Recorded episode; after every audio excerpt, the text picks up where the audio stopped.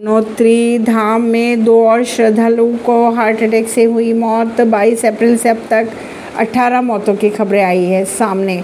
Police की अगर माने तो उत्तरकाशी, उत्तराखंड स्थित यमुनोत्री धाम के दर्शन के लिए आए 55 वर्षीय और 77 वर्षीय शेषनाथ की हार्ट अटैक से मौत हो चुकी है।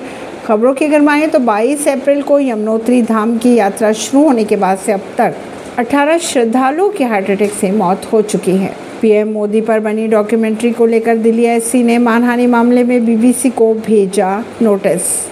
नार्को टेस्ट के लिए तैयार हूँ, लेकिन विनेश और बजरंग के भी टेस्ट कराने होंगे, डब्ल्यूएफआई चीफ ने कहा।